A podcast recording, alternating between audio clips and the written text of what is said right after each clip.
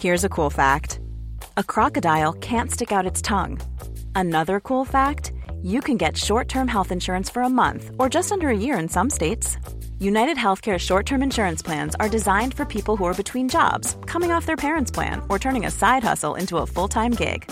Underwritten by Golden Rule Insurance Company, they offer flexible, budget friendly coverage with access to a nationwide network of doctors and hospitals. Get more cool facts about United Healthcare short term plans at uh1.com. The Telegraph. The Telegraph. Podcasts. Five. The virus is going to do what the virus is going to do. We are not saving lives, we are postponing deaths. Four. I think politicians ought to be treating it with, with a little bit more respect than treating them like insolent children. I told them what I thought in no uncertain terms, and then as I walked out of Downing Street, I sat in a cafe and wrote a column telling Boris that he had to get back his mojo. It's not about information gathering anymore, it's all about scoring points. One. We have liftoff. And welcome again to Planet Normal, the Telegraph podcast with Allison Pearson. Hello and me, Liam Halligan. And guess what, fellow Planet Normal citizens? This is a big moment because this is our 21st blast off, our 21st trip to Planet Normal, bringing you news and views from beyond the bubble. And thank heavens we launched back in May and made it through podcasting adolescence into adulthood.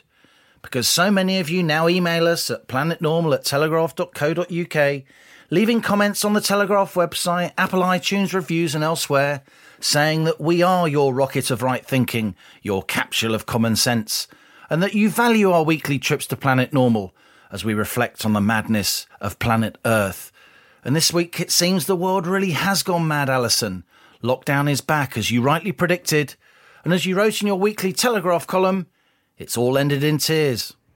Oh, goodness, Liam. So you'll be familiar with the great poem of Alfred Lord Tennyson, Tears, Idle Tears, I Know Not What They Mean. And there are people throughout the bars of the Northeast quoting Alfred Lord Tennyson this week. So I can hear yes, them. Let me put my head out the window.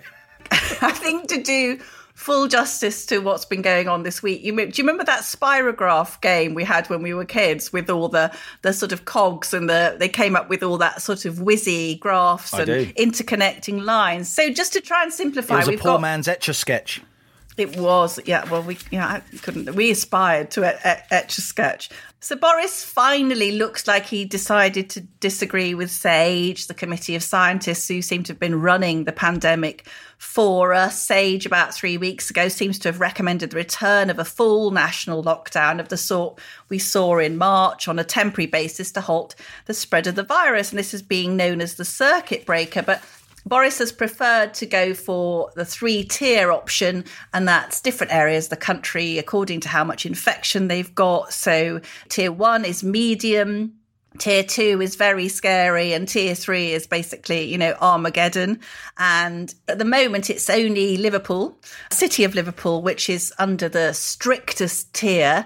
But what we've also seen because of this now is so far through the pandemic, Sir Keir Starmer's approach for Labour has been we resolutely support the Prime Minister and the government during this time of national crisis. You know, we're being all responsible, but he's just been waiting for the moment to shaft the government and Boris, and he's made his move now by calling for a circuit breaker lockdown over half term. So I was just going to say that we've got some clear blue water between the parties. That's not quite true, Liam. It's shark infested, blood strafed water now.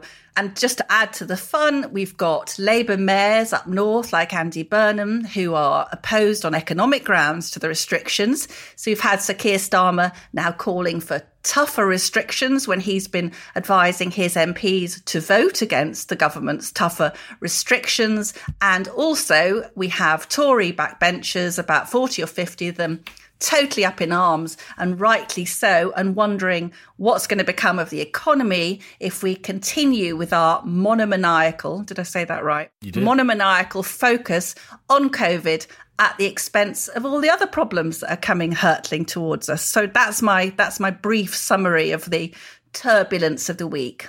So Starmer, it seems to me, has finally made a decision and come down on one side, but it's the wrong side, certainly in my view. And meanwhile, it is becoming more polarised across the House of Commons.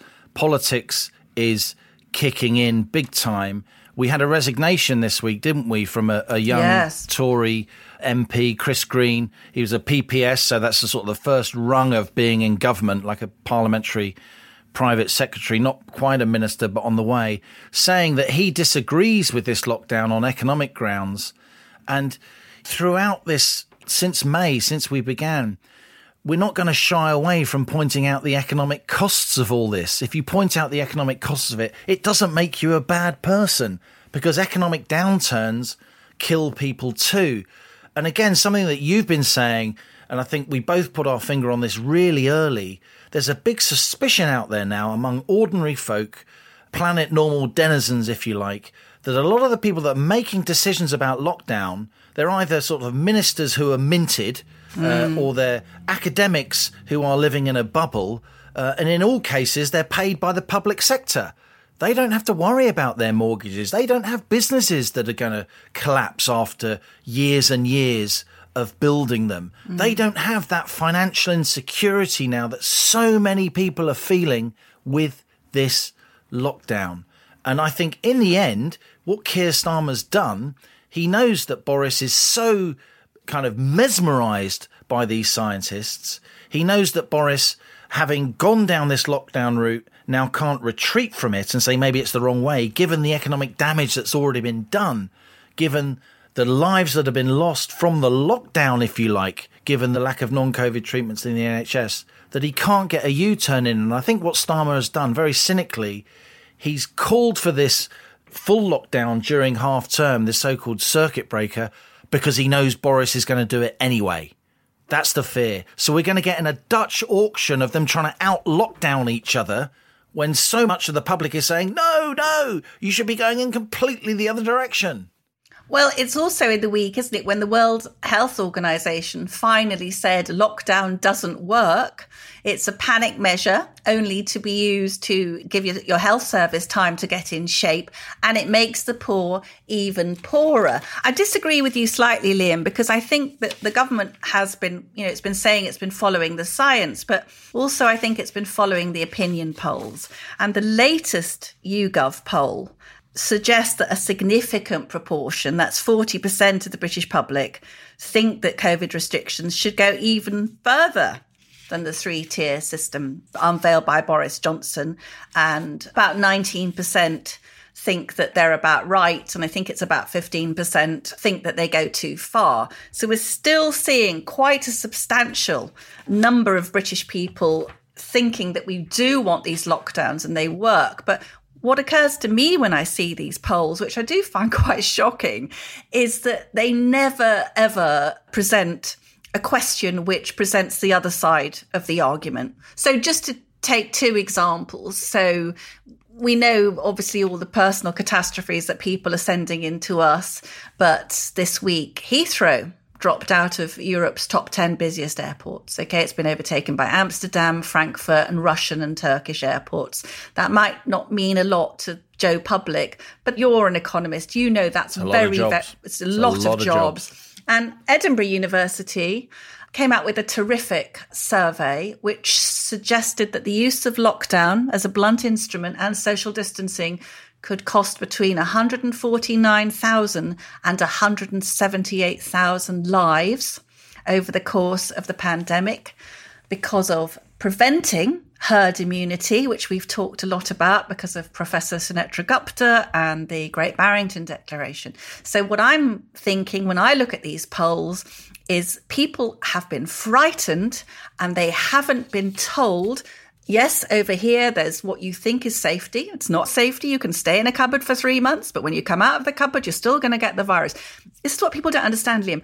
The virus is going to do what the virus is going to do. We are not saving lives. We are postponing deaths. And that is the bleak truth that underlines all of this. And our politicians, most of them, are disgracefully looking away from the universal facts about viruses and pandemics that have applied for tens of thousands of years. You know that was that was definitely a Velma moment there. You outdid me once again with your research. So Daphne be damned, you are now officially Velma for the next few weeks. On these polls, I agree with you in the sense that that's what the headlines say, but if you drill down to them, again as you indicated, the questions are really really leading and there's a lot of frightened people out there. And given the relentless drumbeat of doom that people are watching on the tea time news every evening, it's amazing that actually a majority of people either think we need less lockdown or they don't know. It's amazing that it's only 40 or 45% of people who actually back what the government's doing. And this is only really going in one direction as more and more credible scientists challenge this lockdown. As you say, it's not just that Edinburgh University survey, it's the Great Barrington Declaration, which we've highlighted for a long time now on Planet Normal. We wrote about it in our column on Monday, didn't we, in the Telegraph, yes, our Planet Normal column. And what's really interesting now is you know the language against the Great Barrington Declaration people. That so that's Sunetra Gupta, two other world leading epidemiologists. She, of course, is an Oxford epidemiologist, and thousands of other medics have now signed that declaration. It's named after the Massachusetts town where it was written by Sunetra and her colleagues. And hundreds of thousands of members of the public have now signed that declaration. And you've had all kinds of lockdown fanatics trying to discredit the declaration by saying, oh, look, somebody's signed this declaration and they're called Johnny Banana or whatever mm. it is. Mm. Yeah, it's really hard to do a global petition uh, and to make sure mm. all the checks and balances are there. But the numbers of people that are signing and the, the number of medics who are signing and the credibility of the people at the top, not just the top three, but the many co signatures who are named before the declaration was actually mm. launched, is very, very impressive. And Sunetra Gupta is now, you know, she's becoming the kind of warrior medic that we always knew that she was, despite the very dignified and quiet way in which she conducted her interview with you. Because yesterday in Parliament, Matt Hancock, our health secretary, he said at the dispatch box the substance of the Great Barrington Declaration was, quote, emphatically non true. Many diseases never reach herd immunity, including measles, malaria, AIDS, and flu, he said. Herd immunity is a flawed goal, even if we could get it. So Gupta's come out fighting, and in an article that came out this morning on a on a website called UnHerd, and we should hat tip to UnHerd because they've been doing very interesting mm. work orthogonal to the orthodoxy. Orthogonal like, to the as orthodoxy. Planet, as, yeah. as Planet Normal has. And she's come out fighting in an article UnHerd. In a nutshell, the development of immunity through natural infections, she says, Sunetra Gupta, is a common feature of many pathogens. And it's reasonable to assume that COVID 19 does not have any tricks up its sleeve to prevent this from happening. And if it did, she says, one of the world's leading epidemiologists, that would anyway pose a very serious problem for the development of a vaccine. I think what we've seen over the last week, and I think we're going to see it more and more as these economic restrictions really bind, mm. and businesses that thought they could survive, that had got up off their knees as the lockdown eased during July, August, and September, and have been flattened anew as these restrictions come in. I think we're going to get an awful lot more people, and I'm seeing it on Facebook, I'm seeing it even on Twitter, which is a kind of echo chamber of lockdown fanatics most of the time.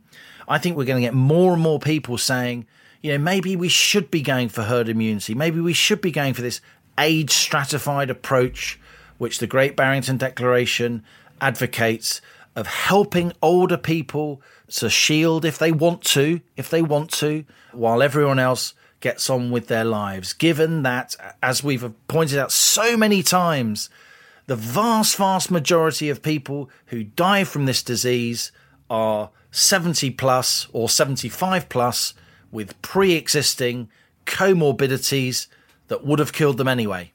I said in my column today, Liam, that with the uh, deep breath 12.6 billion quid that Dido, Queen of Carnage, Harding, and her assorted lackeys have managed to spend on the test track, trace, go missing. We've lost a few down the sofa. Uh, that, that could have put most of the vulnerable population in the Bahamas until May to uh, keep them out of the way. Can we just pause for a minute to, to contemplate what Matt Hancock said at the dispatch box? Because that was such an astonishing. Every week he says something.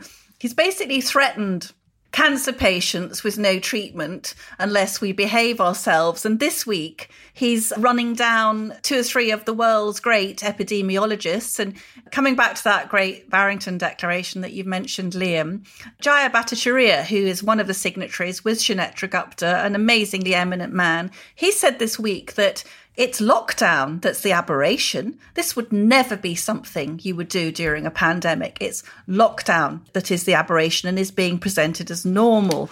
And talking again about the fear, can we also pause now because we're coming up to the um, the one month anniversary of the Sir Patrick Vallance graph of doom. Dun dun dun. Exactly. Just before the imposition of the pub curfews and rules on mask wearing, Planet Normal listeners will remember that Chief Medical Officer Chris Whitty and the Chief Scientific Advisor Sir Patrick Vallance showed Britain a graph which wasn't a prediction, as they say it was a projection, that we could have 50,000 new daily infections by mid October. Now, we're just about reaching mid October, Liam, and over the past week, the rate of infections has averaged just 14,000. So if you think about that, think about the gap between what they were threatening us with to get us to comply, how it's actually turned out. And you might think that there would be a bit of an apology or, oh, I'm sorry, we, you know, we, we miscalculated. But no,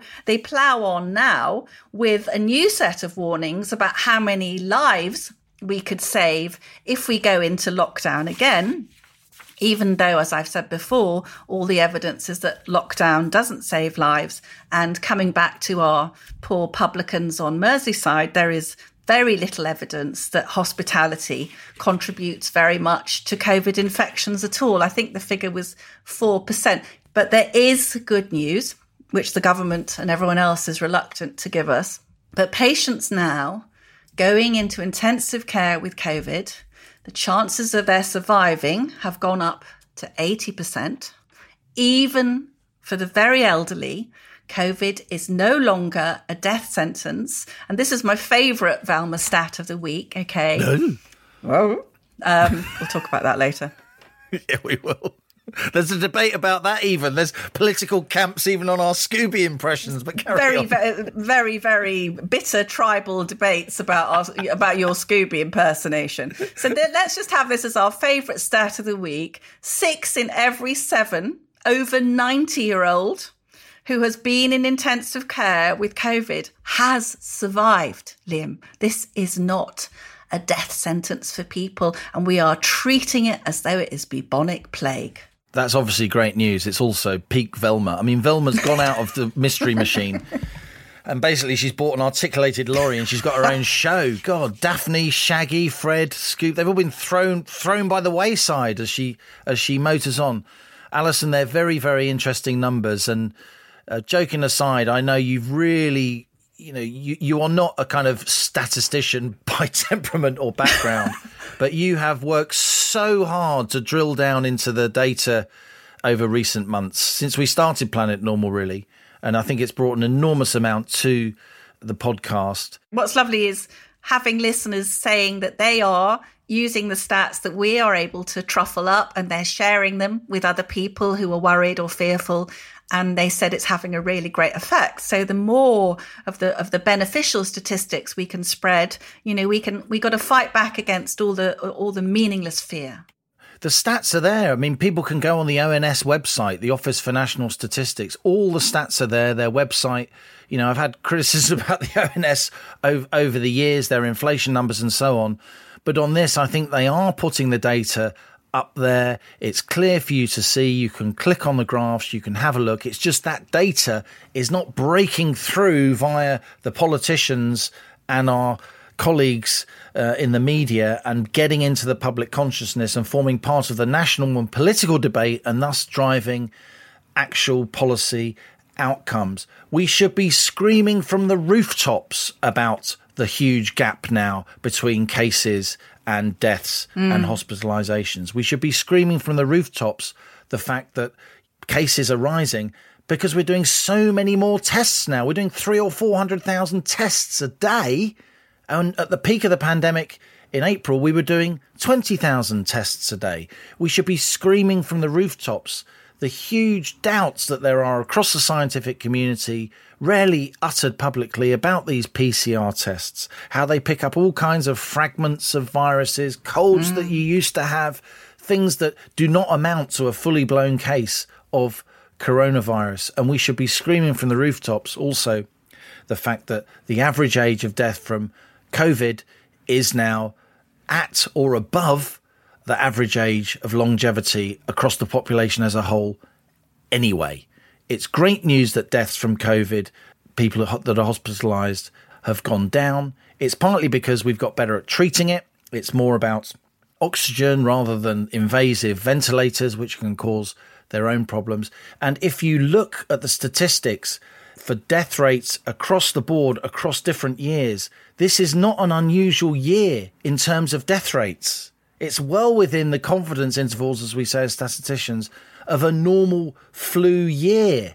And as we go into the autumn and respiratory diseases, unfortunately, take more of our elderly people in particular, as they do every year, that's going to be presented, isn't it, as a huge spike in COVID deaths causing more and more lockdowns rather than looking at the numbers across years and comparing it with seasonal averages from the same period of previous years. That's an obvious thing to do. You know, even Shaggy can do that. You don't need to be Velma, but that isn't something that a lot of the correspondents who get to the Downing Street press briefings are actually going to do because that's not a good story. Fear is a good story. They think fear sells.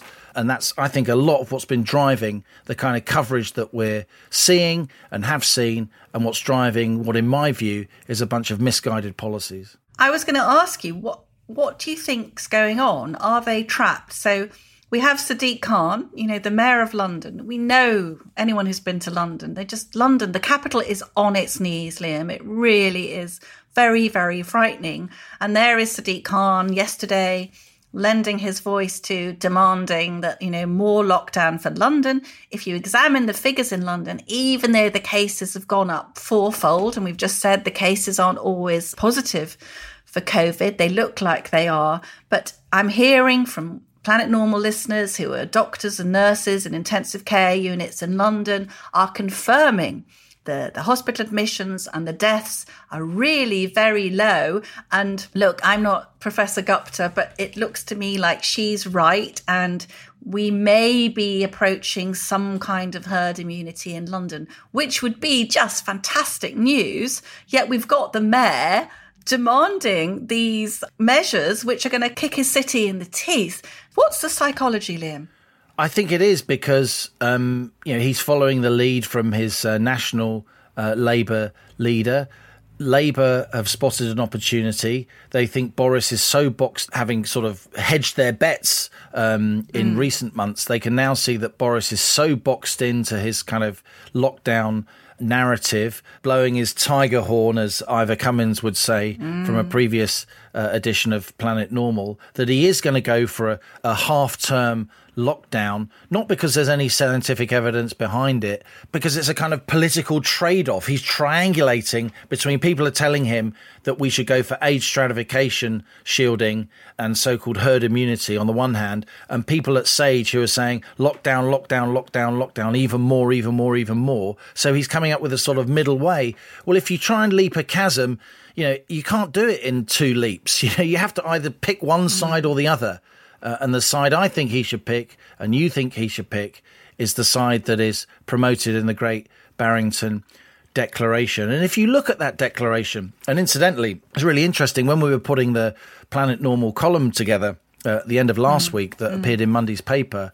We were both, weren't we, looking at the Great Barrington Declaration, looking at the number of signatures that it had, and it was rising by, you know, thousands each hour. And then suddenly I got up on uh, Friday morning and I Googled Great Barrington Declaration because I hadn't saved the bookmark and it wasn't there. you couldn't find it on Google. You couldn't find it in the Google search. All that you could see if you got Great Barrington Declaration was a bunch of articles rubbishing it, saying that these people were practicing age based apartheid, saying that these people were heartless libertarians, etc., etc., etc. So it's not as if it wasn't online, but anybody who heard about it and Googled it wouldn't have been able to find it, or it'd have been much, much more difficult. And so I tweeted about it, and lots of people were tweeting about it, saying this is really weird. Why is it being kind of, you know, not made conveniently available by the search engine? And it was really interesting because then by Friday lunchtime, suddenly it came back at the top of my Google search. So that was quite strange. There's there's been this huge effort to discredit the Great Barrington Declaration. But yeah, I'm on the, I'm on the homepage of it now, and it's not just those three epidemiologists. There are 30, 35, 40 other named uh, scientists who launched this thing, co-signatories, and then on top of that, you've got now getting on for half a million concerned citizens around the world. You've got almost 10,000 medics and public health scientists, and you've got 25,000 medical practitioners. Now, not all of those will have been checked out, but I know that when you sign the thing, you then get an email asking you to confirm who you actually are. So it's not foolproof, but I think it's certainly indicative that these three epidemiologists who have signed this thing are by no means lone voices. They are by no means isolated. What's so short sighted, though, isn't it, from the politicians of all stripes, apart from a few bold voices like, like Chris Green, as you said, who wrote that very good letter this week, is that what's coming down the road isn't just this huge amount of unemployment. I mean, this is your sphere, Liam, but redundancies in the three months, the end of August, 114,000 between March to September, people claiming the out of work benefits rose 120% to 2.7 million. And the statistic that jumped out at me because my kids are in this in this age group between 18 to 24 now 13.2% of that age group is unemployed. So not only have we got this coming towards the politicians because they're obsessing still about, you know, how many cases are in Rotherham or Rochdale, but you've got this tsunami of unemployment coming and they're going to have to account for that soon, plus all the humanitarian concerns which we've been raising, haven't we, on the on the podcast. There was actually um, a select committee this week which called Helen Whately, the Conservative Care Minister to talk to them. And Helen Whately seemed to be admitting that perhaps it hadn't been such a good idea to not allow relatives to visit their loved ones in care homes. Something which Jeremy Hunt appeared on The World at One and said that they'd actually heard some pretty sad care home stories and you know i nearly Pretty dropped- sad. Crikey. pretty pretty yeah i mean It's a bit stronger than pretty sad. It's absolutely tragic if he looks at the Planet Normal inbox. Dozens and dozens of mails we've had about this. absolutely and from you know old people children going to schools all these sort of things and i just feel that that the government isn't really preparing for the next lot of charges i mean you know labour's now calling their bluff on the science as it were but imagine what labour's going to be doing in january when there are you know you've said 4 million un- unemployed You know what, Allison? I think the unemployment that's coming will convulse our politics. I think these bubbling up stories of people who can't access their relatives in care homes, of thwarted ambition, of businesses collapsing. In the end, I just don't see that the current trend towards more and more lockdown is politically sustainable.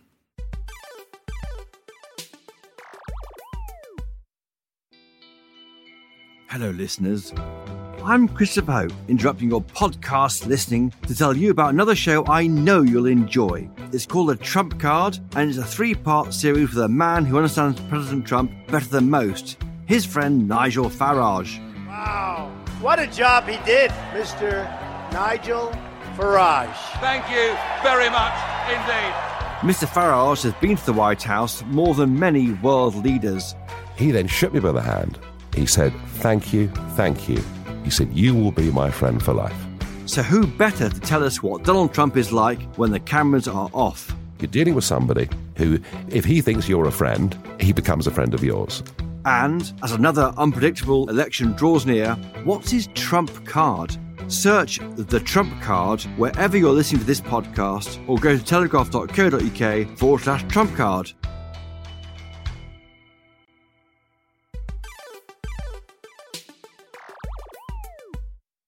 So, on to my favourite part of any Planet Normal podcast. Who is our 21st guest? Who have you stowed away in the hold of the Planet Normal spaceship this week, Allison, to share their down to earth thinking with our listeners? Well, we've got a treat for listeners today, Liam, particularly people over a certain age. We've been wondering about what's going on with the media, people chucking things at the telly when they can't believe the, the BBC coverage. And I thought, who better to ask about the BBC coverage of COVID than a veteran presenter, someone who was a huge presence in my childhood and adolescence. I had a feather cut done in 1975 to emulate her rather lovely feather cut. It's Sue Cook. Oh, Sue Cook. Sue oh, wow. You mean you mean Crimewatch Sue Cook? Crimewatch Sue Cook Cri- nationwide. as in Crime Sue Watch Cook. as in here we go.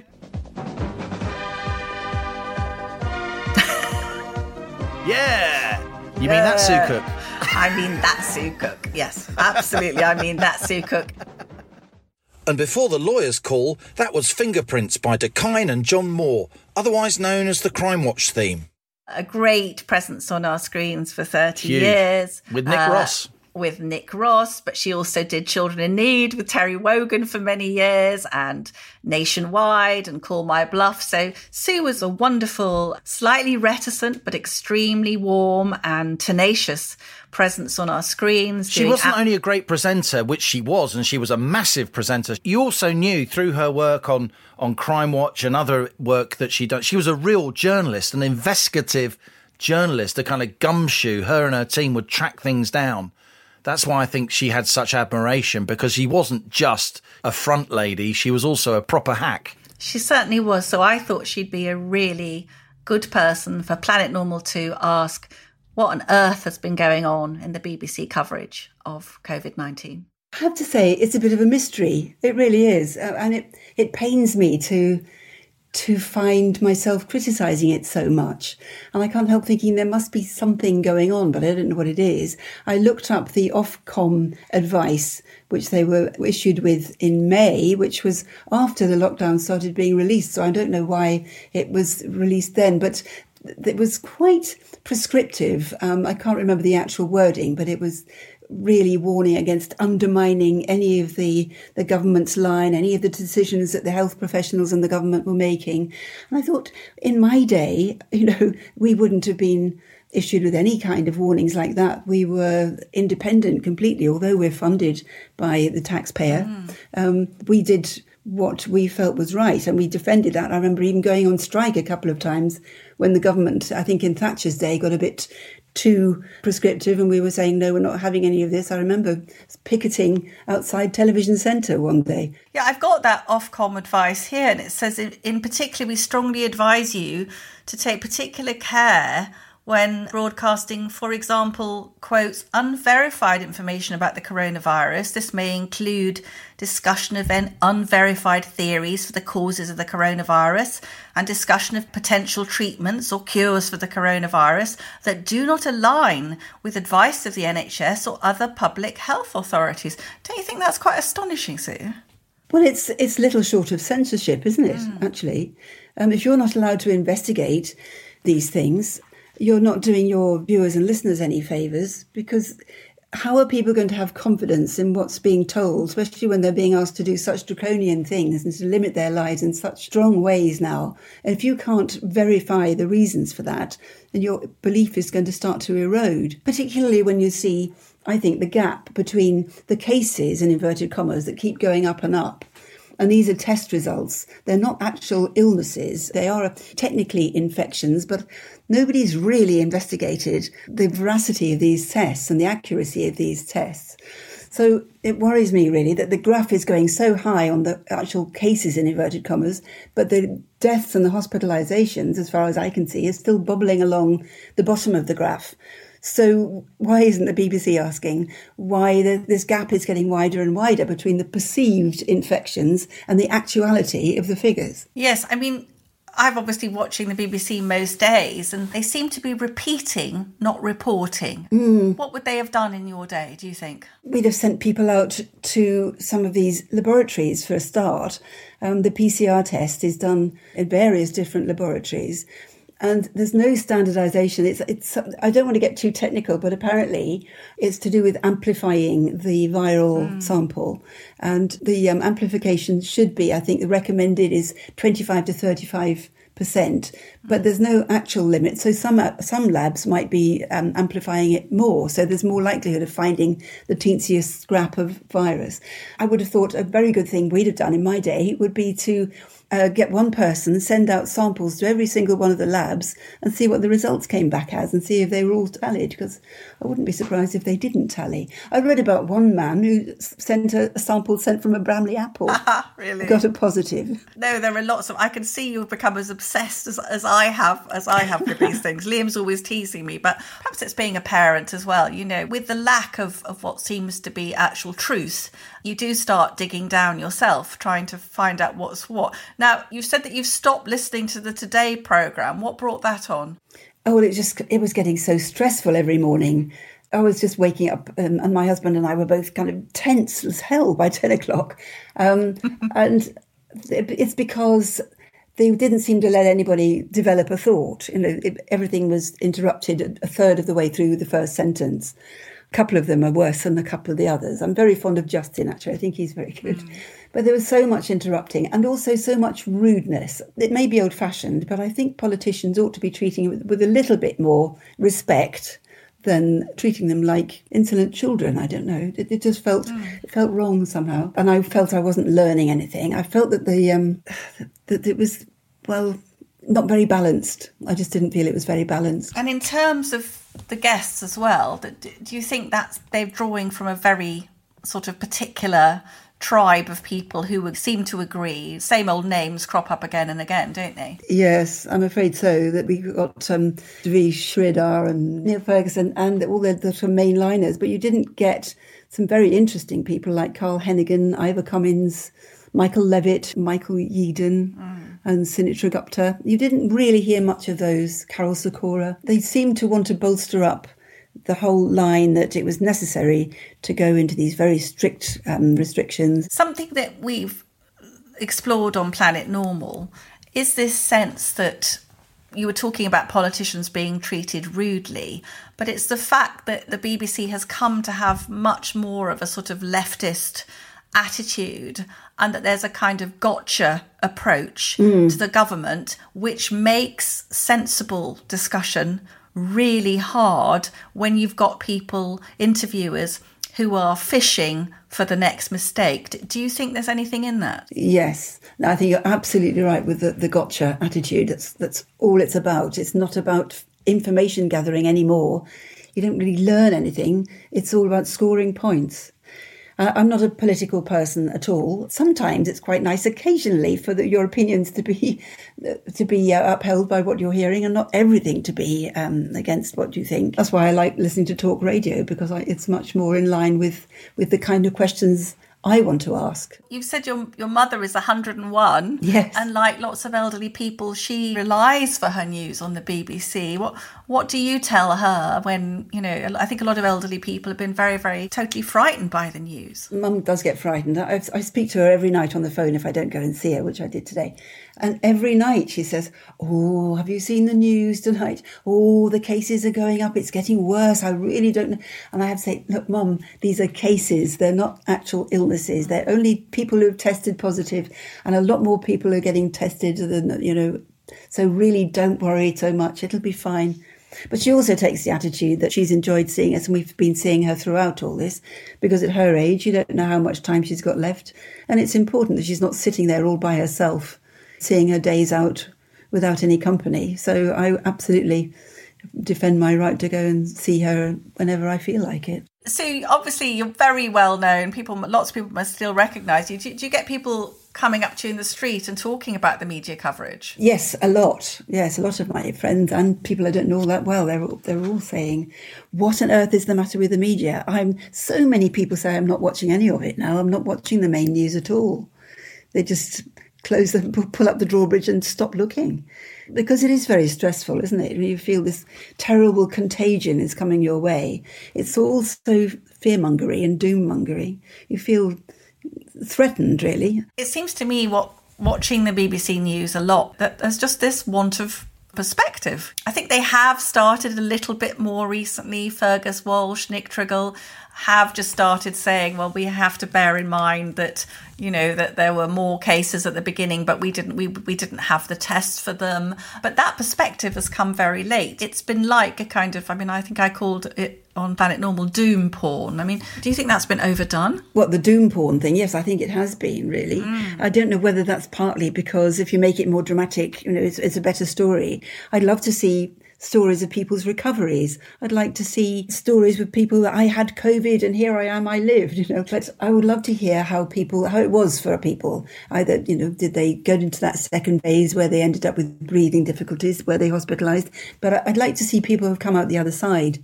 But we only really see the doom story, the terrible stories, and hear about the deaths. And the deaths are all people over 82 or 84 and, and i think that's why people can't take it very seriously why people are still partying in you know in colleges because it it isn't terribly believable somehow. The language they use as well you know when they talk about things surging and soaring and they say deaths have quadrupled you think well what does that mean? Was it seven in the first place? It's now 28. Or was it 70 and it's now 7 million? I don't know. Um, I don't. Th- I think that's unforgivable. I'm a bit pedantic. I think I need to know it was it was this X and now it's Y. You know, not it's doubled or quadrupled or it's thirty percent more. When you started work at the BBC in the seventies, could you ever have imagined the BBC acting like this? I don't know. It pains me to criticise the BBC because my all my instincts are to be loyal. I was fiercely loyal to the BBC always, and I I don't want to be putting the boot in. It's painful, but I'm sure that we would have done, a, there would have been a lot more features. If they were 10 minute features or 15 minute features,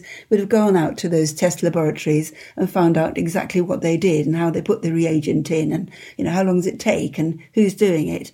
We'd have found out who the Public Health England are and who serves on, on that and what their brief is. So the, the BBC's become very keen on diversity, although not necessarily of a diversity that people on Planet Normal particularly value. They recently got rid of Sue Barker from A Question of Sport, a job I thought she did with great grace and wit. Hmm, she was synonymous with it. She was synonymous with it. Do, do female presenters face age discrimination? I'm sure they do, yes. I think men seem to go on to a much greater age than women once you've turned, I don't know, 60 or so. I think, well, even less than that. No, I do think women perhaps are more uh, suffer more with discrimination, older women. Going back to the beginning, you were born Susan Lorraine Thomas in Ruislip, Middlesex on the 30th of March 1949. Half Welsh, I was delighted to learn. Half Pembrokeshire, that's right. Oh, half Pembrokeshire. I'm Carmarthenshire, so we're, we're kind of next door neighbours. Ah. and I heard you had an Auntie Olwyn who crocheted those mats you put on dressing tables. How's, how's your Welsh accent, Sue? Oh, it's not too bad, no. I can, I can still quite, oh, I can still remember good. it. It's a very, very distinctive accent, the Pembrokeshire accent. See? It is very. and you went to Leicester University to get a degree in psychology. Did you know you wanted to do broadcasting journalism? Was that on the horizon? No. I was the most shy thing you could possibly imagine. So the last thing I'd have ever dreamt of was being a broadcaster. My auntie always was appalled. Who'd think, who'd imagine Susan on the television? Susan's on the radio. So nobody thought I'd do anything like that. You, you, got, so you got a job at the BBC, and over the next 30 years, you presented many programmes for radio and television. And Planet Normal listeners will remember with incredible fondness, I'm sure, Nationwide, which started in 1969, and there were these Michael Barrett and Hugh Scully and Alan Titchmarsh. And who was on in your time? There was Frank Bough and Bob Wellings and Hugh Scully, John Stapleton and Sue and the, Jenny Murray would come in from. Uh, she was working down in Southampton, so she they would have re- regional presenters coming in and doing a, a week stint. So Jenny and I always got on really well at the desk. But I didn't present to start with. I was making films. It was only when Sue Lawley became pregnant with her second child and they needed another female presenter and there weren't many females around in the business in those days, so they looked round and their eyes fell on me and they thought, oh, we'll give her a go. So uh, it was all accident every time. It was a, a lily leaf passing by, which I happened to step on. Well, I think that's that's being very modest. I think you you you know you really shone out for your a kind of sort of goodness and, and, and wonderful sort of sense and so on. You did breakfast time as well, and famously Children in Need with the late great Sir Terry Wogan. I mean, was it wonderful working with him? It was. It was uh, the highlight of the year. I, mean, I remember the first year I did it, I was terrified because the thought of seven and a half hours live television with most of it unscripted, and I you know bear in mind I'm still quite shy really. You know, I didn't. I'm not somebody who's uh, like Terry, who was a wonderful raconteur and could talk for ages. I really felt I needed to know exactly what I, my function was, what I was there for. So I thought, you know, seven hours of live television is going to kill me. But actually, it was just such fun, and it was for such a good good reason and so worthwhile. I, I, told myself this is not about you; it's about doing something amazing and making a difference to children's lives in this country. And of course, you did Out of Court, which was a, a legal program on BBC Two. Do you think now about the, the legality of, of COVID 19 and the measures and, and so forth? I do. I, I, do wish Out of Court was still on air. I mean, over the last few years, there are loads of things that keep cropping up. I think, oh, I wish Out of Court was on there. We, we could do a wonderful campaign about that. It was all about making, showing, you know, bad, bad behaviour by the police, uh, mm. problems with the prison service, where the law was an ass, which it very often was, where mm. judges made asses of themselves. Mm-hmm. And I would love to be doing something on the legality of this, you know, the whole civil liberties issue issues going on now because I do think they're overstepping the mark. And I, I think there are some legal moves afoot, aren't there? Yes. There are a couple of lawyers who are doing something. So that would be fascinating. But by then, maybe it'll be too late. Well, we've had Lord Sumption on, and I, I strongly suspect that the legal actions will stretch into the future, particularly and tragically with the people who have missed kind of cancer diagnoses and things like that. Given what you've said to me in this interview, what do you think about the BBC license fee? Do you think do you think it can go on? Well, again, I used to defend it to the hilt by saying, you know, that, that it's 37 local radio stations. It's, uh, you know, the, the amount of information you get from the BBC is incredible value for money, much cheaper than Sky or any of the other subscription services. So it's great value for money, but I'm not entirely sure now whether it's how defensible it is. And I wonder whether its days are numbered because it does so many of the same programs that everybody else does. The point about the BBC, and I can understand why things went changed, but it used to be able to do very niche programs. So you might get a program about you know, fishing in outer Mongolia or something. But and you'd think, oh, I don't want to watch that. But it would come on and you'd think, actually, that was much more interesting than I thought it would be. And, uh, and even though the, maybe it wouldn't get such high viewing figures, it would be covered. It would be something that was covered, or you know, unusual music or unusual arts. Or but um, now I think because the pressure became, came onto them, I think in the eighties really, to justify the license fee by showing that they got lots of viewers and listeners, they then had to try and go for programs that are going to be more popular. So they ended up doing the cookery and the house makeovers and the you know the, the, the programs that all the other outputs were doing. So I don't think they're dis- distinctive enough now. Also, paying stars and news presenters vast sums of money, which don't chime very well sometimes with the public mood, do you think? I don't know what happened there. I certainly missed out on those kind of salaries, I can tell you. yeah, it's too much. It's silly. I mean, we used to be, we were never paid as well as the independent sector, but we didn't mind because we felt very privileged to be working for the BBC. They argue that uh, if they didn't pay those salaries, the good presenters would go elsewhere. I don't think they necessarily would.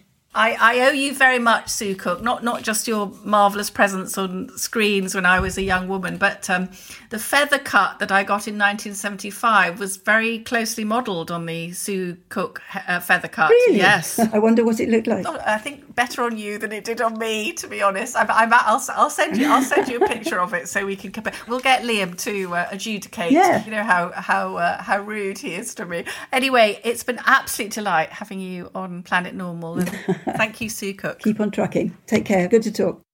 God, you know, I always liked Sue Cook. Of any any teenage boy in the eighties really liked Sue Cook for obvious reasons. But she's such a good journalist, and some of the things she said there about the investigations that the BBC and other broadcasters should be doing. Of course, she's completely right. She said, Liam, didn't she? It's not about information gathering at all. and also something that chimes with us on Planet Normal. Sometimes it's nice to hear your own opinions upheld.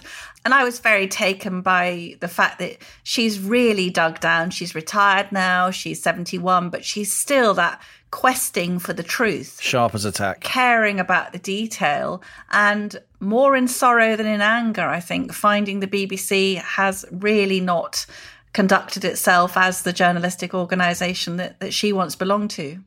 Yeah, I think her words on the license fee will certainly trouble the headline writers, if you like. A person of such integrity and of such sort of resonance with the public saying that the license fee is no longer defendable, despite, you know, a lifetime of loyalty to the BBC. I thought that was really, really interesting. Now, Mr. Halligan, bit of a dark horse. Talking about media coverage, I read that you were in the final four for the Prime Minister's press spokesman. Can we confirm or deny that? I, can confirm it. I mean, uh, they were never going to give me the job. They always knew who they wanted for the job, and I wish her luck. But when you've been a journalist for 20, 25 years, as I have, and um, they ask you to come in and tell you what they think they should be doing, then you go in and tell them what you think they should be doing. So I did. Did you have a bit of a rehearsal at the podium? But people firing questions Uh, at you? Yeah, they put me up on the podium and, and see how I look pretending to be CJ out of the West Wing. but it was never going to happen. If you're a columnist like me who always deals in policy and economics and so on, it's part of the job when you're writing for a paper like The Telegraph or the FT where I used to write or The Economist where I used to write. It's part of the job to be in close touch with the politicians, not just agreeing with them. And I'm a trademark contrarian. That's why say that again. we started Planet Normal together, isn't it? Because we're trademark contrarians, the pair of us, even though we're from different necks of the woods journalistically. And I think that stems back to the sort of background that we have in common. Again, different, but very, very similar in terms of the families that we sprung from and our early life stories. So it was flattering to be asked. And I think it's pretty fair to say that I told them what I thought in no uncertain terms. And then as I walked out of Downing Street, I sat in a cafe and wrote a column in The Sun telling Boris that he had to get back his mojo. Can I just say that if anyone could have made a silk purse out of the sow's ear of the present government handling of COVID, it would have been my wonderful co pilot. But I think all listeners to Planet Normal will be hugely relieved that we retain our captain and we haven't lost him to the murky world of spin. So let's have some reader emails. So many of you are mailing us at planetnormal at telegraph.co.uk. Please keep them coming. Liam and I absolutely love all your emails. We do reply to as many as we can. We also feature a few emails in our Planet Normal column, which appears in the Telegraph and online every Monday. Here's one that caught my eye. This is from Jasper Lee, and this is really interesting. He brings us a perspective from, from India. He says that India is about to take the number one slot in the world's largest number of COVID cases. There are going to be many lurid headlines, but not in India. Why? Because the whole COVID narrative here in India is all about recoveries and low death rates. Recovery data is prioritized above deaths, as is the extremely low rate of deaths. Life and survival rates become a matter of pride. A lot of pride is taken in this. Pride and hope, good for morale. And we can't afford to lock down. This was a disaster here for the daily wagers who are out of money and food in a single week. Rather than seeing one big lockdown, we're coming out of it in stages, not stop start like Britain, which strikes me as disastrous for everyone. Psychologically, the equivalent of being dumped every so often and unexpectedly by one's girlfriend. Of course, people in India remain circumspect, but the overall story is one of hope and the expectation of an end. This is key. We all see that there will be an end with Diwali as a milestone. In the UK, it's hard, according to the government, to see any end, and this strikes me as the most morale sapping part of this whole fiasco. Well said, Jasper.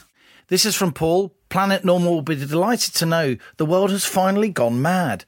We've been saying that for months, Paul. Paul talks about the bright red postbox outside his village near Henley on Thames that's been removed because a resident claimed it was a COVID risk. so now to post a letter, he's got to don his mask, go inside a small shop that contains the post office, try to queue two metres apart, which he says is impossible, sharing germs with the other customers. Mad or what? Now, we've been overwhelmed, Liam, haven't we, by reactions to a very moving email from Robert about his wife, Josephine, who is in a care home suffering from dementia, and he hasn't been able to see her. So we're keeping in close contact with Robert. And Robert wrote to us this week and said he'd been overwhelmed by the very kind response. I believe Josephine is getting the best care possible in the nursing home where she resides. My complaint is not about the home, but about the regime they operate under, set by this government, who apply a broad brush without regard to the humanity that is crying out to be recognised. Just as we were about to resume distance visits outside, four more staff tested positive. I understand they are asymptomatic. As a result, the home is shut down to visitors in any form for a further 28 days. There are thousands in the same boat as me. The only two outcomes I can see at the moment is either death or we go bust, whichever comes first. You and Liam, together with your listeners, are in the right place to drive home this message. Keep on the good work. I'm with you in spirit, Robert. You know, I know the this email correspondence that you've been having with Robert. It's I, I hope you don't mind me sharing with listeners. It's become really extensive, and I know you're quite heavily engaged now in terms of trying to help Robert personally, mm. and that's the kind of journalist that you are. And I say that with pride as your as your co-pilot. And what we're going to do, aren't we, on Planet Normal? We're going to stick with mm. Robert and Josephine, and we're going to give listeners updates of what's actually happening as he tries to touch and be with the love of his life. And I'll stop now because last time we were reading out emails from Robert, we both ended up crying, didn't we? Here's Kate. I've arranged a weekly listen to your podcast with my technophobic parents, who, like dinosaurs, have barely got beyond email. In this increasingly isolating existence, they enjoy an opportunity for lively discussion, plenty of caffeine, and a lot of healthy laughter. You guys have no idea how much of a wonderful tonic that you are. All right, then, Kate, that's great. You can do Planet Normal with tea and coffee, but it's better with a gin and tonic. this is one for you, Halligan. This is from Dominic. Dear Bank of England, please can you explain where the 1,473 billion pounds you used to buy UK government debt this afternoon came from? I love that. That's absolutely right. I mean, God, yeah, read my column most Sundays in the Telegraph when I rail against QE. And finally, from me, Allison, we must thank several readers actually who have had printed up T-shirts uh. with the ah. Planet Normal slogan orthogonal to the orthodoxy, coined by Sunetra Gupta, taken up by us, the rallying cry. Thank you for those t-shirts. We will collect them from the Telegraph when we finally get to go there. Especially to Rob, who has designed the beautiful orthogonal to the orthodoxy t-shirt. And it may be that we can go into production if there's enthusiasm amongst Planet Normal listeners. We'll, um, I can hardly say it, and I didn't, I'm not quite sure what it means, but it's a really cool t-shirt. And finally, from me, the great Scooby debate. Uh. Here we go. These are two reviews that we got at the same time. Very thoughtful programming on Planet Normal, says Richard.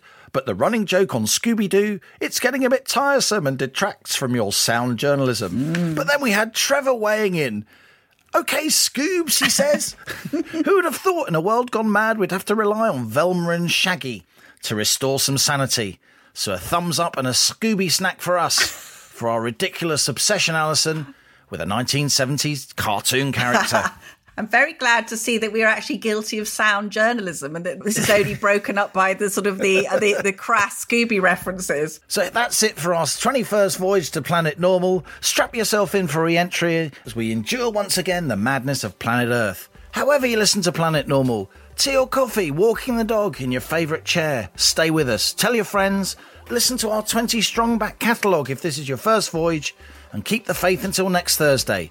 We'll be back for another blast off. Remember that every Thursday at 11am, co pilot Halligan and I chat to fellow Planet Normal citizens via the Telegraph website. You just go to telegraph.co.uk forward slash community, click on the article at the top of the page, and leave a comment in the comments section between 11am and 12 noon. We'll reply to them. Please come and join us. And any questions about podcasts, how to listen, where to find the good ones, Check out the article explaining all things podcast on the Telegraph website, and you'll find the link to that in the show notes to this episode. And if you're enjoying Planet Normal, why not leave us a five star rating and a short review on Apple Podcasts? We've got some absolutely lovely ones. If you don't know how to do that, again, drop us an email and we'll tell you. So, as Planet Normal fades out of sight once more and Earth hoves into view, thanks to our brilliant producers, Reese Gunter, Louisa Wells, and Elliot Lampitt, hooray! Hooray. And our editor, Theo Laludis, hooray! And until our next voyage, it's goodbye from me. And it's goodbye from him.